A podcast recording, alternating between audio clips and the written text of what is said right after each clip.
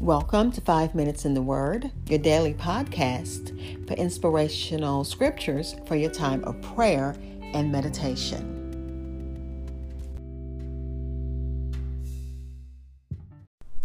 We're completing Psalm number 132. That would be verses 10 through 18 in the New King James Version. It reads For your servant David's sake, do not turn away the face of your anointed. The Lord has sworn in truth to David. He will not turn from it. I will set up on your throne the fruit of your body. If your sons will keep my covenants and my testimony which I shall teach them, their sons also shall sit upon your throne forevermore.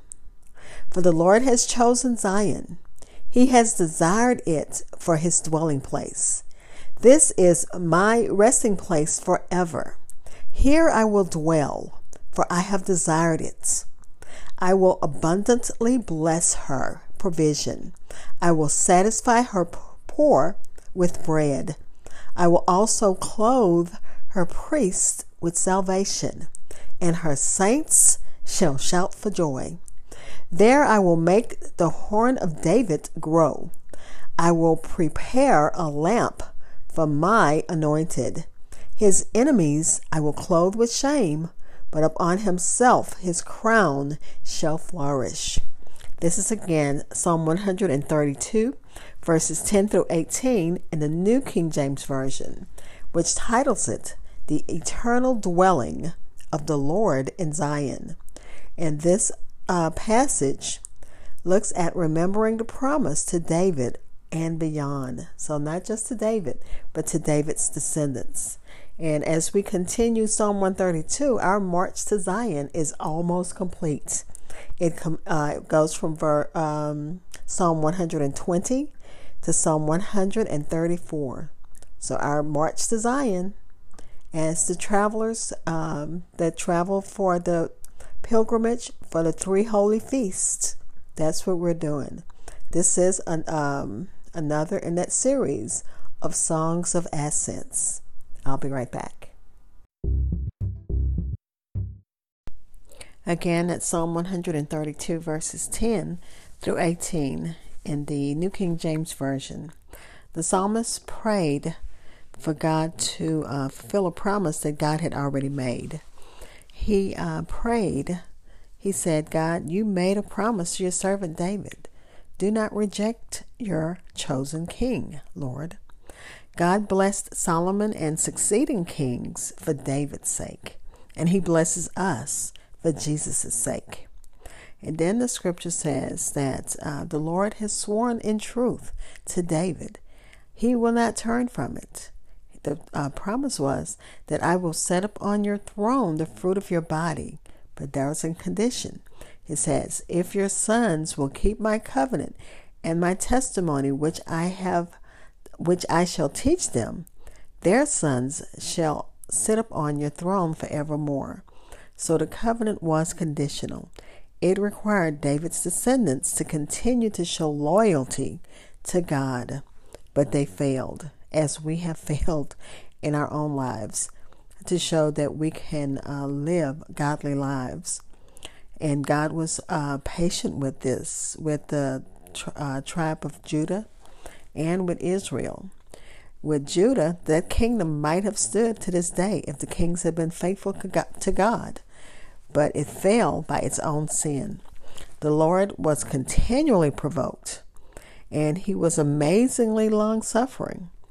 But um, Judah continued to do what uh, Judah wanted to do. It wanted to do what the um, the the nations around them were doing. Those nations served pagans.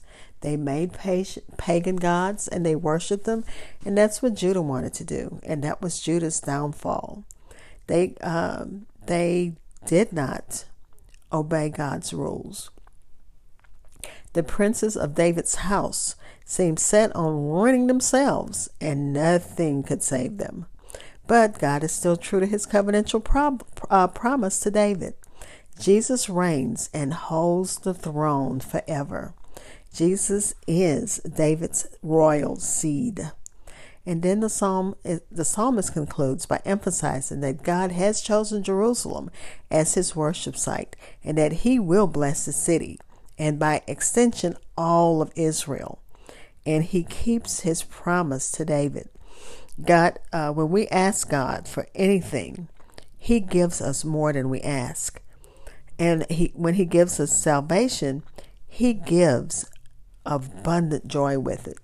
It says, I will also clothe her priests with salvation, and her saints shall shout for joy.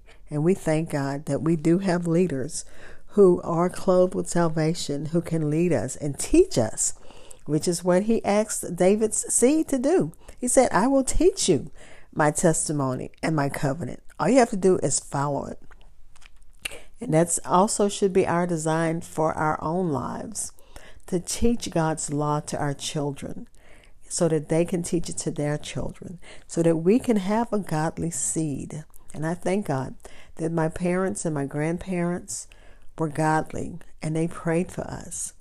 And the parents before them and the parents before them, we praise God for that we are godly seed. And we pray, and I pray, that our children will uh, raise their children in the fear and admonition of the Lord. God will uh, bring nothing, He won't let anything destroy the house of David. And until the Messiah should return to sit upon his throne, the throne of his Father, we have that promise. Let's pray. Father, we thank you for your word. I went over my time, but we still thank you. We will take time to say thank you. Thank you that your word, thank you for your word. Thank you for uh, the men and women who teach us your word so that we can shout aloud for joy. In Jesus' name, amen.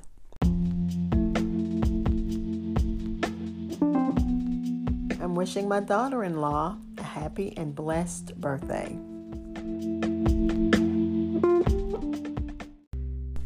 Thank you for spending time in God's Word with me.